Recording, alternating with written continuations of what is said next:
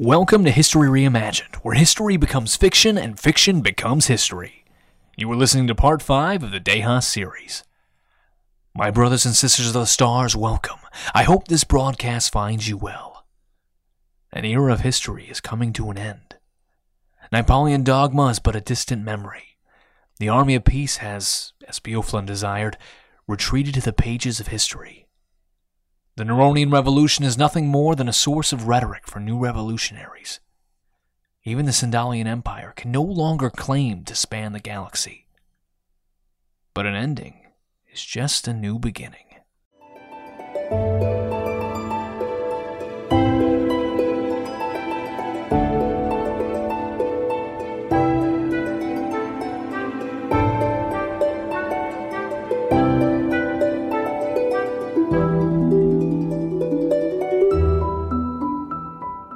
This is History Reimagined, and you are listening to Dalton Bates. On this podcast, we reimagine history through fiction. Join us as we explore the history of distant futures, of magical pasts, and the stories of those who have been forgotten to history. Sit back and enjoy a history lesson like no other.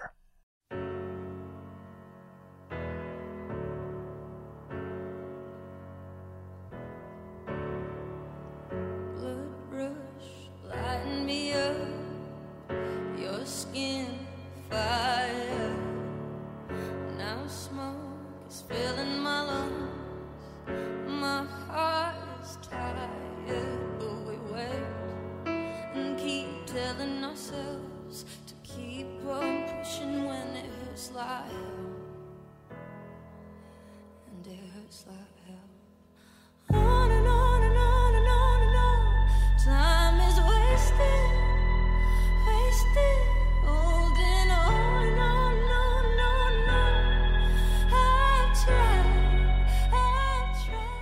Razia explained to Laurald what happened next. The Iron Heart device activated. Her blood stopped flowing. The crawl inside of her had to mutate her body to keep her alive, and in the process, it took over her mind. As the crawl creature started to take form, the fate of the crowd below was sealed. Chaos spread faster than the virus. People were crushed underfoot as they tried to escape their pen, but none would survive. Even though the device was eventually removed from Razia's heart, she did not stop. She would go on to destroy Sindel's capital. All the aristocrats and ministers inside the Sindalian palace dome died with the structure's collapse. Sindel herself disappeared, without response to the accusations that she had allowed this devastation to befall the Empire by accepting the crawled, by accepting her cousin. Maurice's final move to set in motion the downfall of Sindel and her empire was a resounding success.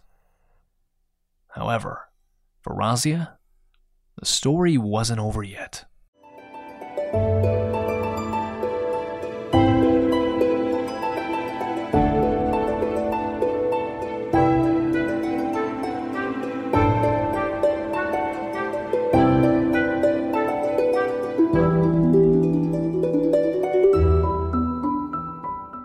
My body drifted without weight or direction through a space like expanse. And yet, where space was populated by distant specks of light, this place had no warmth. I could see nothing, or perhaps I could not see. I could hear nothing. I could feel nothing. My existence lingered on the content of my thoughts until they too faded away. From nowhere, I was looking at myself. She was at peace, as still as the dead. But she was breathing. If I listened closely, I could hear her heart steadily beating. Until it wasn't. Her eyes shot open, though they stared without life. Her body started to writhe, though it moved without motive. She was in pain. Such terrible pain, but I couldn't feel it. That body was no longer my own. I watched helplessly as it started to mutate, to grow in strange, freakish ways until its form could no longer be called human. All of a sudden, the blackness was gone, replaced by a scene of bodies crushed beneath piles of rubble and of cracks in the broken earth, through which ran rivers of red. My eyes shot open. I was lying down. Compelled to learn of my location, I forced my head to turn, requiring all the concentration I could muster. I was in a dilapidated building, abandoned for good reason, with gaping holes in the walls and a floor split wide open. My sight shifted to a shadowed doorway, through which walked a young man with ghostly pale skin, creamy blonde hair. With eyes of crystal blue, he noticed me. He was young in complexion and somewhat handsome, though he looked tired. Tired beyond his years. I imagine he lived through millennia, but not without dying a hundred deaths along the way. He smiled, bringing warmth to a place where there once was none, and said, It is good to see you again, Razia. I tried to sit up, only to realize that the lower half of my body was formless a pulsating mass of oozing red flesh. It spread beyond the bed upon which I lay, across the floor, up the walls. Unable to think, unable to believe what I saw, I scrunched my eyes shut, and I forced myself to speak. Tell me this is a dream. It would be an unpleasant dream indeed. And with those words, he curled his hand around my own. All the horror and fear slowly melted away, replaced by the comforting warmth of his grasp. He held me, and nothing else mattered. I was no longer alone. Razia, your body is still repairing itself. It will take time for you to be you again. But, I murmured, I, I don't know who I am anymore. I wear someone else's skin, and trapped beneath abides a beast. The young man squeezed my hand tighter.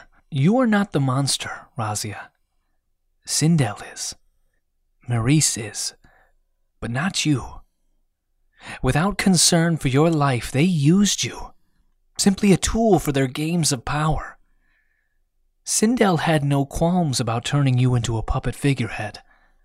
Maurice had no qualms about planting an Ironheart device inside of you with full knowledge of the catastrophe it would cause. You were used, Razia, but you are safe now. As bloody memories started to take shape in my mind, I feared I already knew the answer to my question. Catastrophe? What catastrophe? The young man went on to explain what happened, always reminding me that it wasn't my fault. He said that he was the one who managed to remove the device from my heart. And then you carried me to this place, to safety, I said, hoping that the words were true. The young man sighed. He lifted his hand to my face, caressing it so gently. I opened my eyes, meeting his. But he had no words to spell the hellish memories as they invaded my mind.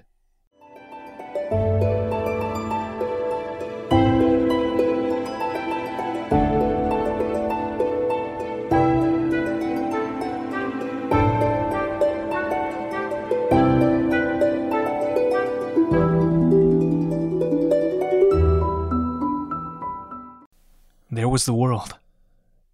It was still. I was strangely at peace as I watched humans flee in desperation, crawling over one another, doing anything to get away as crawl monsters tore into their masses. I realized that I was surveying the scene from a great height. Looking down upon them, I was exhilarated by a sense of true power. Were they running from me? From a landscape of gray amid a scene of chaos, glints of gold emerged. They were not running. They were marching towards me. In their golden armor, these warriors had encircled the crowds, cutting off any escape. They carried giant swords glowing with heat. As their blades connected with flesh, the scene of darkness and fear burst alight with flames. Monsters and men were burnt alive, and through the fire, the Golden Warriors marched onward. All I knew, all I could feel, was hatred for these soldiers of fire. There was no nuance to our conflict. They wanted me dead, and I could but respond in kind. I rushed forward to meet their ranks. All I understood was blood and flames. Pain and pleasure melted into one as I battled for life and death. My sense of self slipped away as I became a swarming mass of Crawl. All as one, we crushed the golden warriors beneath us. We flattened the world around us. We moved beyond anything in our way. A great dome rose up before us. From there, I would gaze down upon this world. Atop that height, nothing could challenge me. I watched as the world beneath me became smaller, as people became ants, and buildings simply stepping stones. I crawled up onto the dome. However, even that was but a perch a perch from which I surveyed the world. A world that was now mine.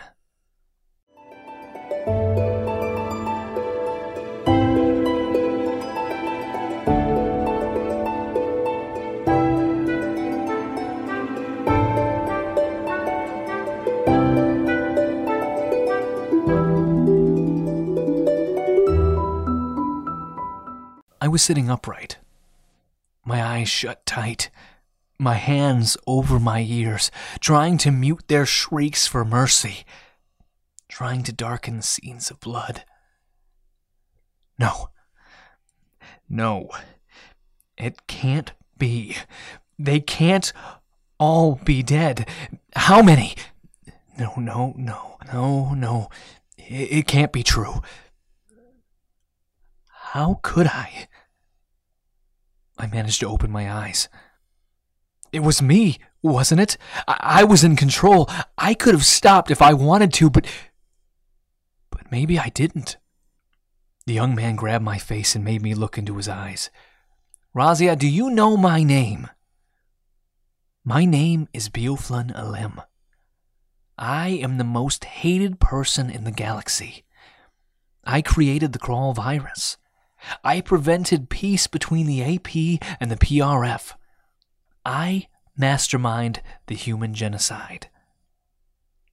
This man was not what I imagined when I heard about the infamous Beoflin Alim. I had been filled with imagery of snarled lips, eyes full of hate, a posture straightened by pride, and words only spoken with a harsh tongue. This man before me was, if anything, not that. But you must know, Razia, that such accusations are only half the truth. The virus I created was never designed to spread across worlds. That innovation was the work of the AP. I no doubt played my role in preventing peace, but anyone with eyes could see that they were destined for war.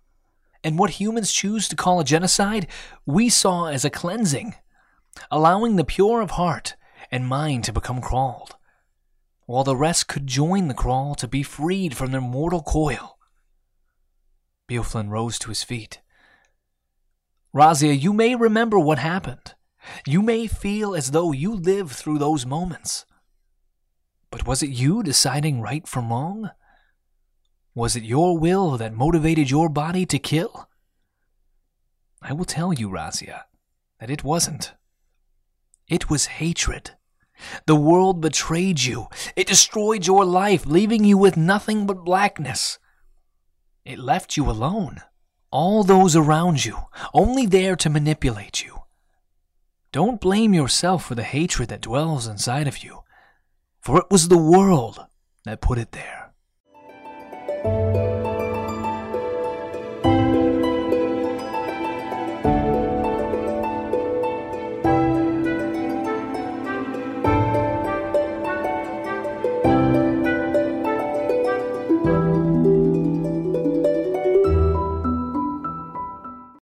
I know, because I suffered the same affliction.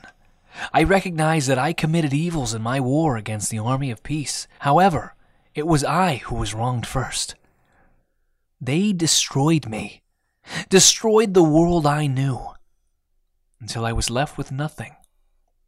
And then they forced me into servitude, telling me that I should be grateful for the opportunity. I could not help but hate them. I could not stand idle, knowing that there were other children out there who could suffer at the AP's hands, as I had suffered. On the outer world of Yuhanel, I grew up with my family. We were poor without a luxury in the world, but even so, I only have happy memories from my childhood. However, I was born during the Napoleon War. My childhood ended when the Yuhan government made the public announcement that our planet had become a destination on the roadmap of Napoleon expansion. Nevertheless, there was still time. Time to prepare a proper defense. Time for those unable to fight to evacuate the world. But in the end, that time only allowed the terror in our hearts to fester. Our government reached out to the inner worlds, pleading for military and financial assistance. We were ignored. And so, in a state of panic, people started to flee Yuhanel, but they would receive no warm welcome from the inner worlds.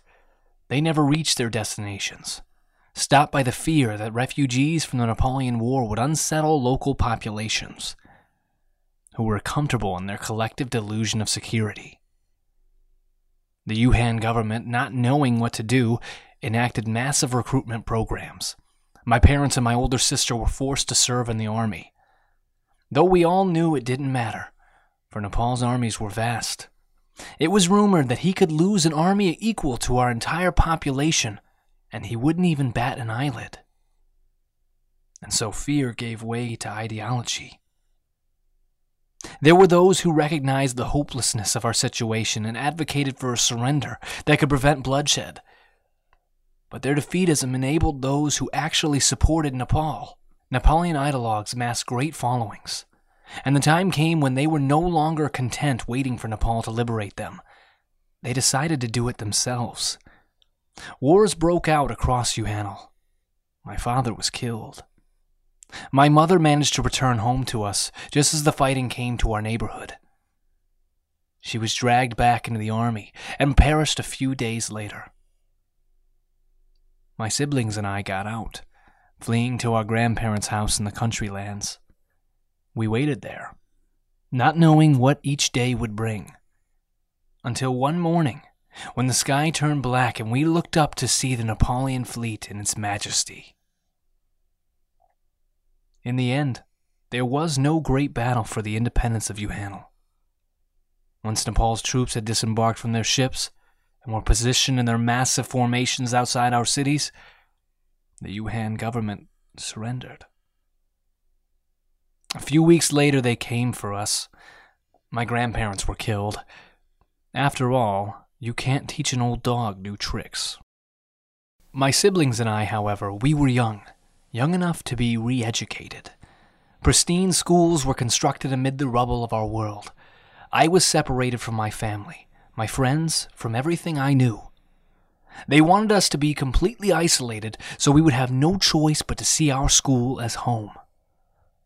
Once within, the other children and I had no idea what was happening beyond our walls.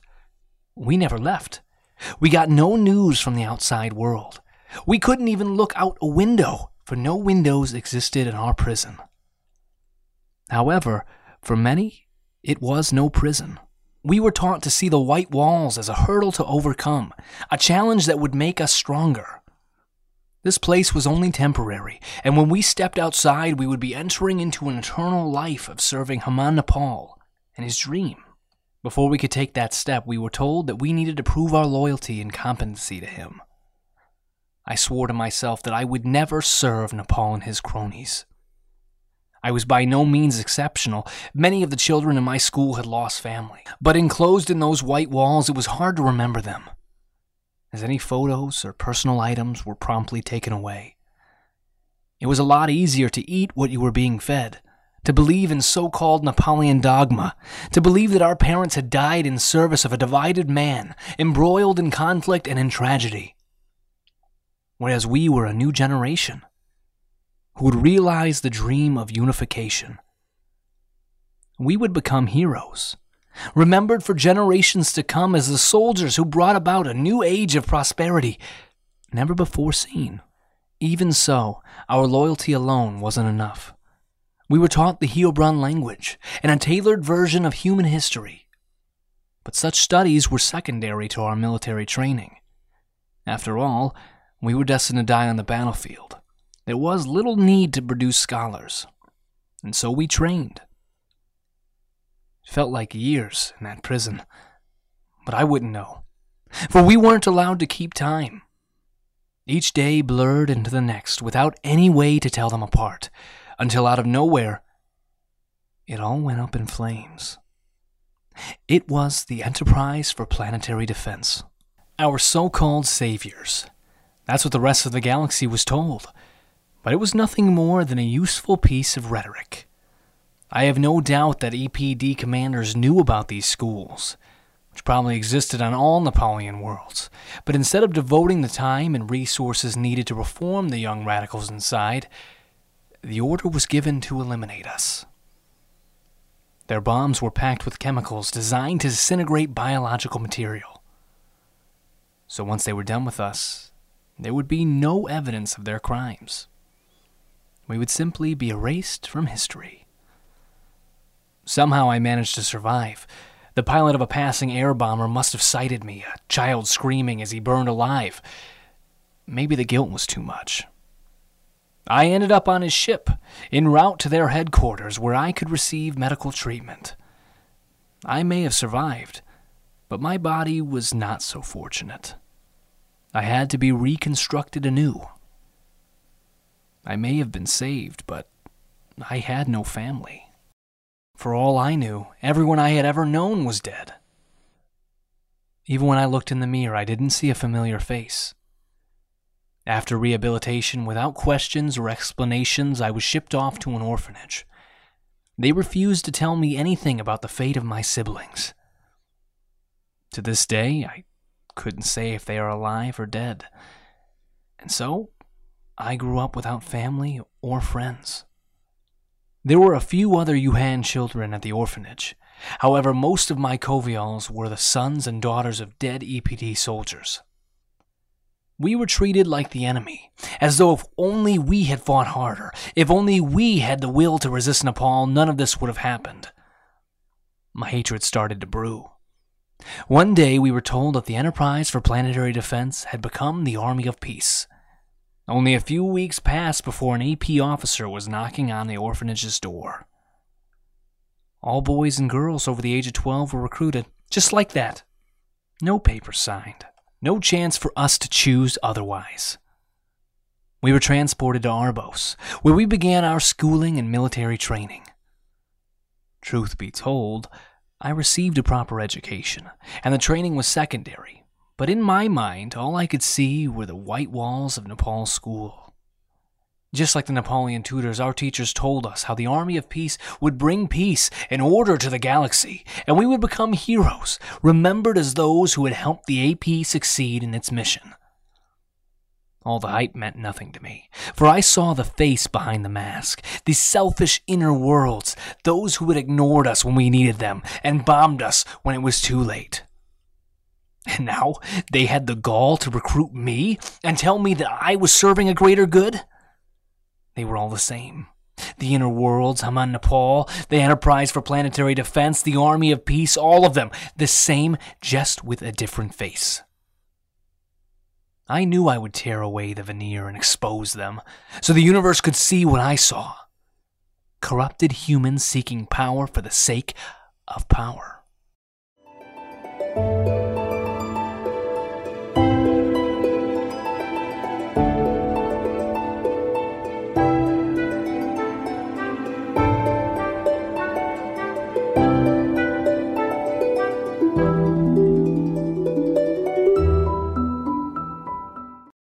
Beoflin sat back down, as calm as ever. I recognize that my hatred for the Army of Peace and my desire to destroy them led to needless death. But I had no more control over that hatred than I do over the weather. It consumed me to the point where Beoflin Alim no longer existed. and all that remained was a vehicle for violence. Razia, I am free now. Now I must move forward, not dwell on the mistakes of the past. Razia, there is nothing stopping you from doing the same, I protested. Beoflin, how can I move forward when I have no future? I cannot join the remnants of the army of peace, for they rejected the chaos inside of me. I cannot reignite Nero's revolution, for I will never be the leader my mother was. I cannot become part of the empire, for I was once Razia the Red Witch. Beoflin took me by the hand and helped me to my feet. A moment later, I realized I was standing. My body was whole again, and yet I still felt in pieces, needing to be put back together. Razia, the Crawled have always been your brethren. The Crawl Ascension movement is your future. You realized that many years ago. Beoflin started to lead me out from the building. I can't. As the words came out of my mouth, we stopped. I don't know much about the Crawled or their movement, but I know enough. I remember enough. I remember what I did. I've seen the piles of bodies, the burning worlds. All I saw was death. It doesn't matter what you say, I cannot enable something that brings death instead of life. Brings death instead of life. He said it like it was a joke. That sounds a lot like the history of man. You need not look far to find wars fought over avoidable misunderstandings and crazed ideologies. You think after thousands of years of civilization, humans would have worked it out, but their natures are fundamentally incompatible with peace. What are you saying? That you are not human? It is clear to me that humans and crawled are distinct. The crawled are liberated from their physical bodies, detached from fear and prejudice. There is no hatred in our bones, no room for irrational beliefs. Petty human conflicts don't make sense to us. We cannot replicate them even if we tried. You say you do not hate, but you kill. You say you do not understand conflict, but you wage war. What is the Crawl Ascension movement, truly, Beoflin? He changed his tone. Your mother died on Kima, Razia, during the outbreak, and it was the violence of man that killed her. No single act, not by an individual, but rather it was the collective inability of humans to find peace that fated Electa to the grave. A race that cannot settle disagreements without violence doesn't deserve to hold power. In another time, another place, the crawled would have kept to their own devices, allowed humans to continue to kill each other. But the war that was coming between the Army of Peace and the People's Revolutionary Front would drag everyone into the fray. Vulcan feared that this time there would be no recovery. If the AP and PRF were allowed to play their war, they would destroy the galaxy in the process. It fell upon us to rise up from the chaos and to bring about a new order. I will tell you the story of the rise of the Crawl Ascension movement, and you will know that it had a single purpose to remove power from the hands of man, to liberate the universe from his degeneracy.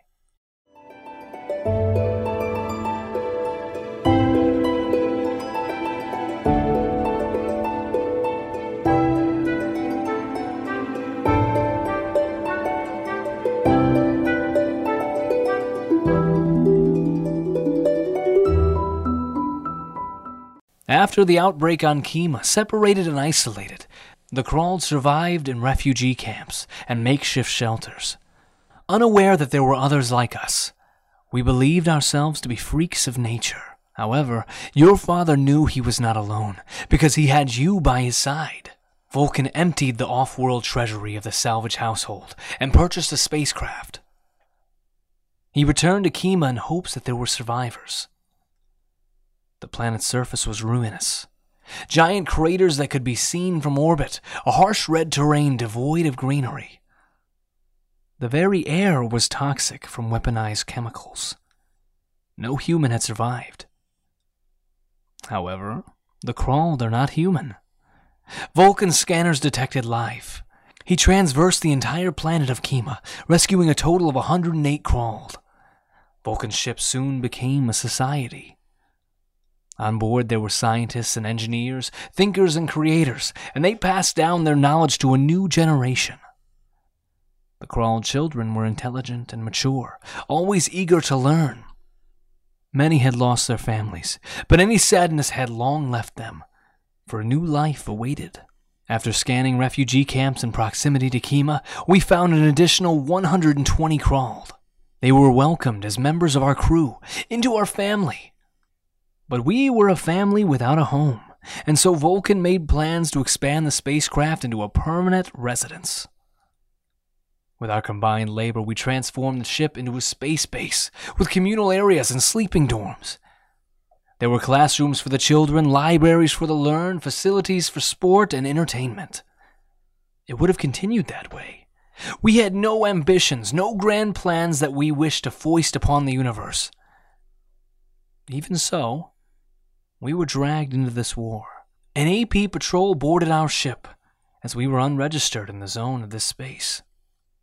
In compliance with the SPC Accords, we had to state our reason of passing through and allow the AP soldiers to examine our cargo to determine that we were not transporting military grade weaponry. However, without explanation, the AP soldiers placed us all under arrest. Not even the children were spared their demeaning treatment. In their records, they could write down that we refused to cooperate, which would justify their actions, but it didn't matter because the AP seniority would not care that no crime had been committed, as long as they had more cannon fodder for their war. We were shipped to a mining world that the PRF was expected to siege. AP reinforcements had been delayed, and so we would be sent to the front lines to slow down any PRF advancements. Upon arrival, we were stationed among people who had suffered a similar fate. So willing was the army of peace to break any conventions of human decency. So willing were they to sacrifice entire generations, depriving the universe of a future. Vulcan decided that it fell upon the Crawled to offer the universe that future. He declared the establishment of the crawl Ascension movement right then and there, in the mud and the rain, in the trenches, in the filth. Only hours later, our first obstacle emerged from the gray skies PRF bombers. Without adequate weaponry, our ranks were obliterated. But from the slaughter, we rose again, our wounds healing before our eyes, the bombing continuing long into the night. At long last, dawn came, and with it PRF troops. They believed they could march over a bloody battlefield and continue their conquest without a fight. They were wrong.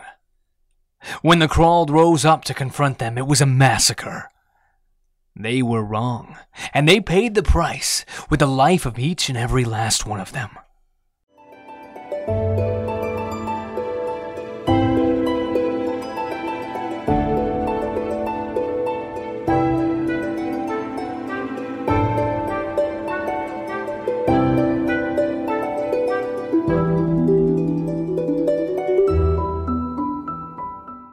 It was clear to us that without Nero, or perhaps even before his demise, the PRF had lost interest in the revolution it preached, and the war with the AP had become its sole pursuit. It was time their reign of senseless violence was ended. The PRF had become even more elitist after Nero's death. A soldier by the name of Jilu Raven had been appointed supreme commander.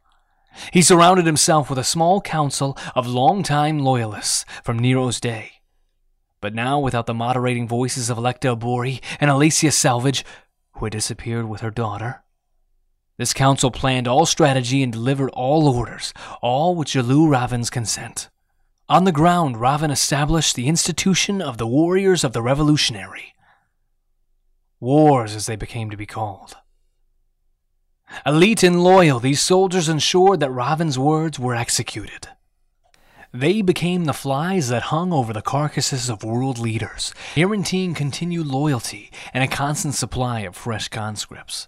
Wars also subsumed the duty of organizing PRF soldiers during battle, upholding Raven's strategies to the letter, without concern for the millions of lives they sacrificed.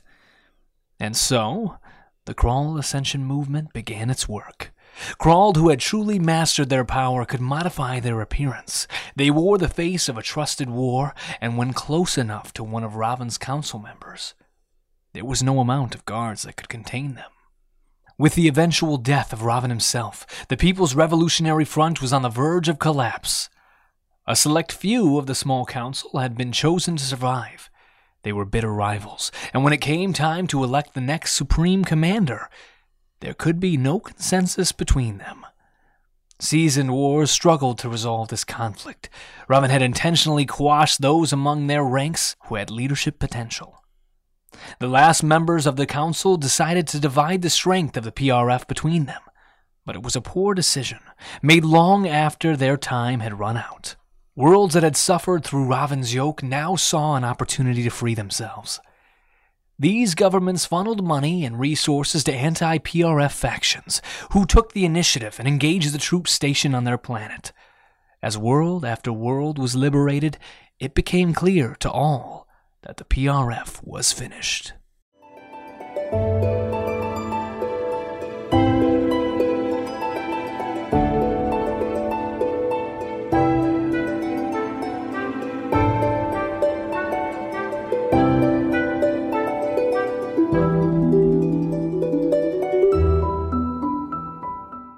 Our second target presented herself the Army of Peace. Those who had once stood for peace and order now lived for war.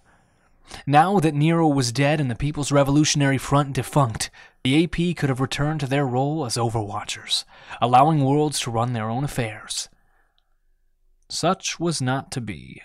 The AP would never trust the governments that had rejected them, so their answer was to crush them to rip the very notion of hope from their hearts until they could barely stand. And then, the army of peace would demand loyalty. No one could stand against the might of the AP, unless, of course, the inner worlds decided to take a stand against the army's senseless brutality. But it was clear to us that that was a false hope. This duty fell upon the crawled. We understood that their organization could not be so easily dismantled. They were built upon structures and institutions that operated beyond the whims and ambitions of individuals. And so, it would be unmitigated war. Every AP military base across the galaxy was targeted. A single crawled would infiltrate their ranks and then trigger an outbreak. From the ashes, newly born crawled would emerge, and they would continue the fight. The AP retreated to space, but their ships were no safer. An outbreak within a confined hull was even more devastating. And so they retreated once more to their moon of Arbos. They constructed massive defense barriers in space, quarantined every soldier, evacuated all civilians, readying for a final confrontation, where they would win or they would die. It was an epic battle, both in the heavens and on Earth. On both sides there were heroes who fought with brave hearts and died martyrs. On both sides, many were lost. At points throughout the battle, it seemed that the army of peace would triumph, halting crawl advancements and isolating our soldiers. However, when we broke through their defensive barriers, there was nothing they could do to prevent the crawl from spreading. When great creatures attacked warships and leveled cities, even the most courageous fled. Our victory was inevitable. It became clear to all that Arbos and the galaxy now belonged to the Crawl.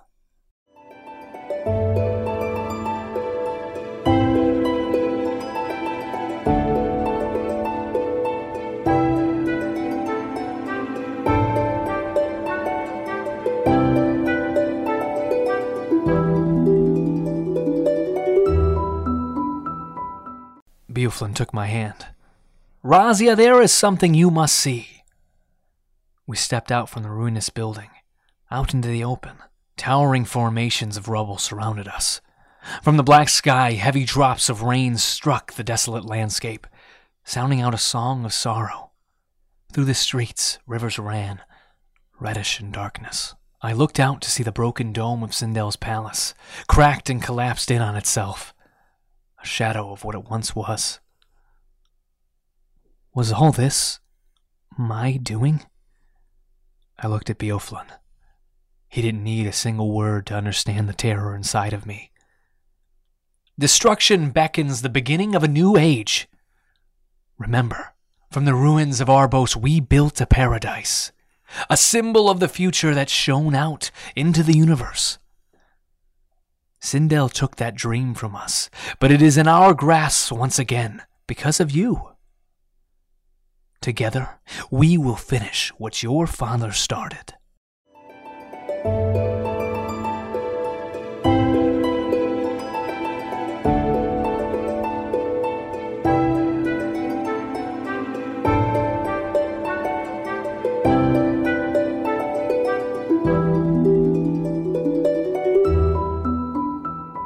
There he was, my father, right there before me. He was unmistakable in his flowing green gown, with his long black hair and ever watchful eyes. He was standing on a slightly elevated platform, surrounded by an attentive crowd. I was captivated by the unique attires and complexions of each listener. I imagined they had come from many worlds, but they stood alongside one another without concern. There was something uniting them. My eyes returned to my father. He was explaining something, displaying virtual diagrams and taking questions. I was going to approach, but my attention was drawn away. I could hear my name being whispered. I turned to see a procession of people, covered from head to toe in heavy white robes, their faces bowed and shrouded in shadow, their arms hidden beneath their garb. Under my gaze, they fell to their knees.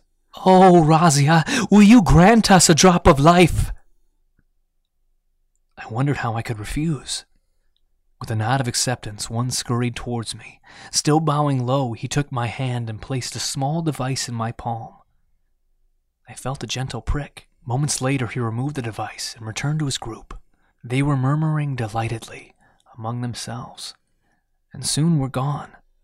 Unsure of what had just transpired, I turned back to my father, but he too had disappeared. All besides a few stragglers had followed him. Standing there was Beoflin. He was with a child. She smiled, and I smiled back. Her skin was darker than Beoflin's, much more like my own. I was consumed by a single thought. Mama! She started to run towards me. Mama! She jumped into my arms, and I cradled her. Suddenly, there was no longer any emptiness, nothing more I needed to know, nothing more I wanted to have. I was oh. whole. Beoflin wasn't far behind her. He smiled, with eyes full of life. I smiled back at him, unsure of what that smile meant. But I knew it felt right. I was at peace. At last.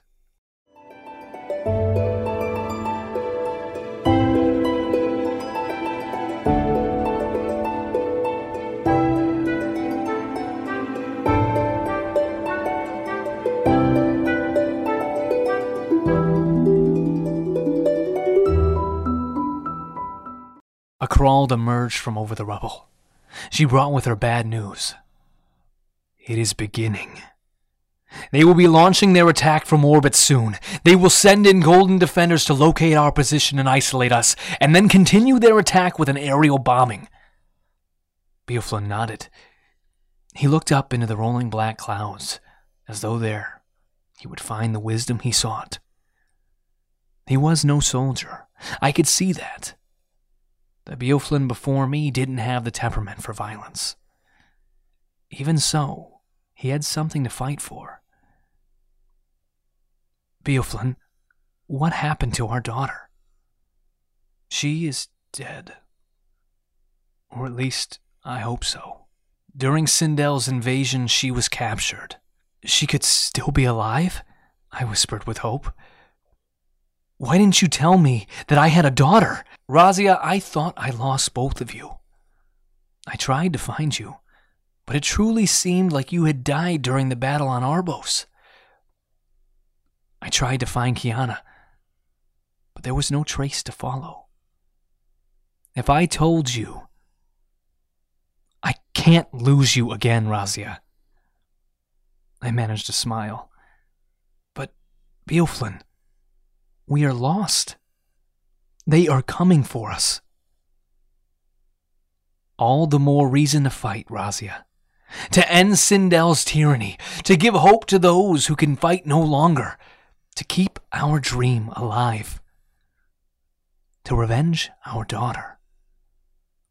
Razia, will you fight with me?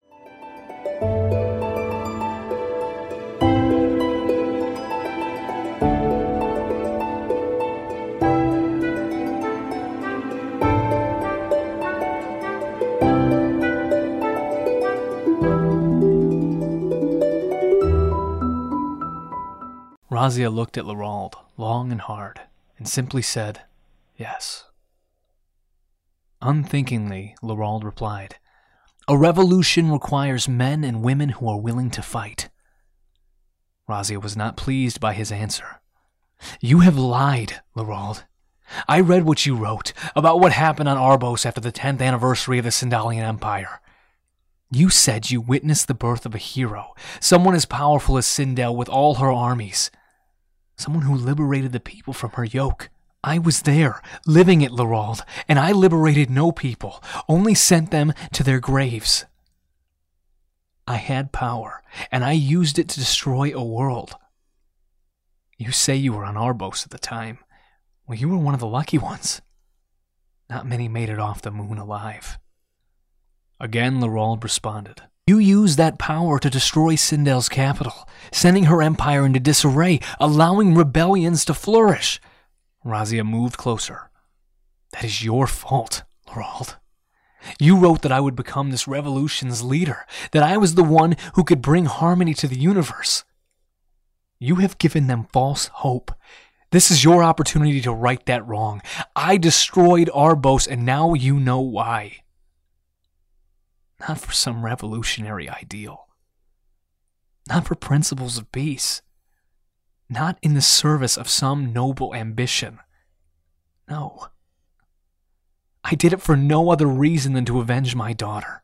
When Laurald retorted that revenge was just another form of justice, Razia simply smiled. I see I cannot convince you. Then let your readers behold the truth. I have failed the legacy of my name. It is a name I never should have worn. The sound of boots on metal was now upon them. At every entrance, Imperial police stormed into the chamber. With fear running through their veins, some moved cautiously, others could not stay still. But amid it all, there was Razia, standing tall and strong, without apprehension, as though she had already lived through this moment in her mind. Slowly she turned in Laurald's direction. Before she was shocked into unconsciousness, her eyes met his, and she moved her lips. There is no light, no darkness, only Deus, only chaos. Laurald's own hands were pressed behind his back, and a single shock sent him into a world of blackness.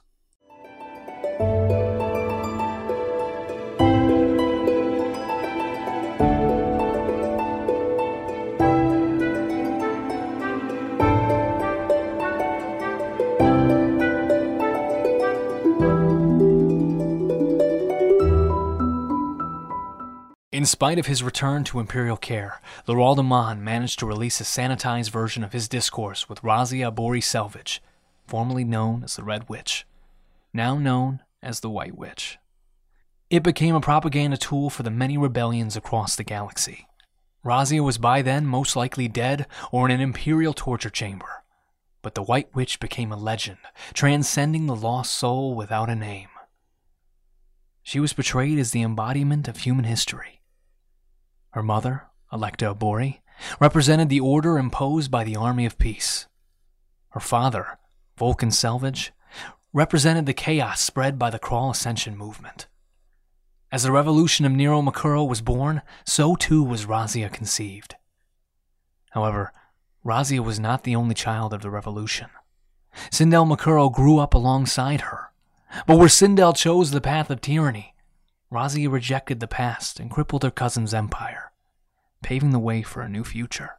I do wonder, when the historians of the future look back at our times, what will they see? Will they see the hopes and dreams of so many people who believed that they were transforming history?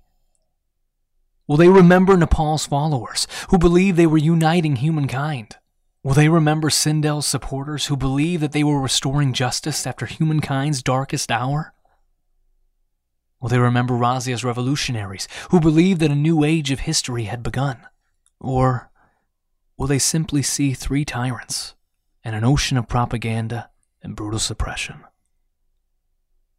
Today, some argue that the Sindalian Empire needs to be defeated, so Razia can be rescued and appointed our leader. Others see Razia as a martyr. She died, carrying with her the sins of the past. And with her death, she clears away the blood and our hatreds, allowing us to move forward. Either way, in time, the White Witch will become synonymous with a new future. When someone calls for revolution, they will invoke her name. Wherever Razia is now, this isn't what she wanted. She was fed up with the narratives that shaped history and blinded the people around her, that blinded her. And yet, in the end, it was a narrative that consumed her until the real Razia was forgotten to history.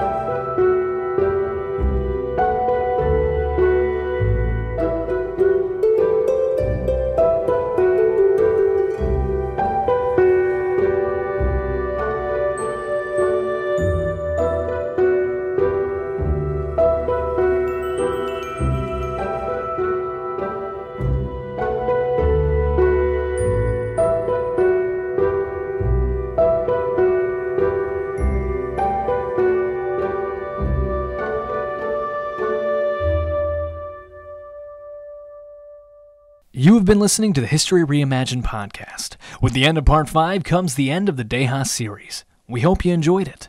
The next series will be about alchemy.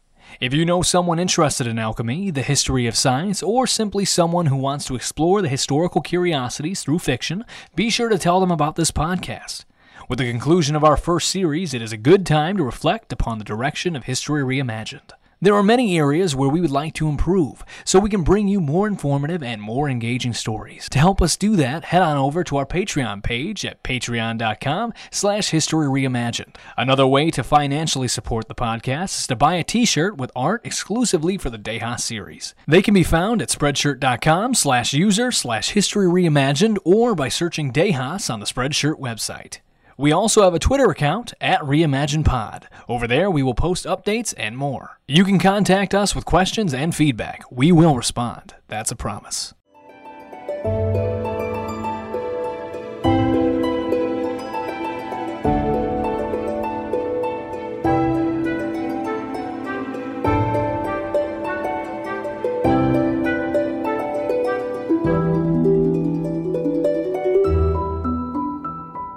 History Reimagined is narrated by Dalton Bates and written by Levi Hirsch. The intro song is On and On by Charlotte O.C.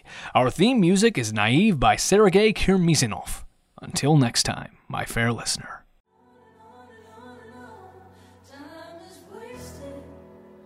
Wasted.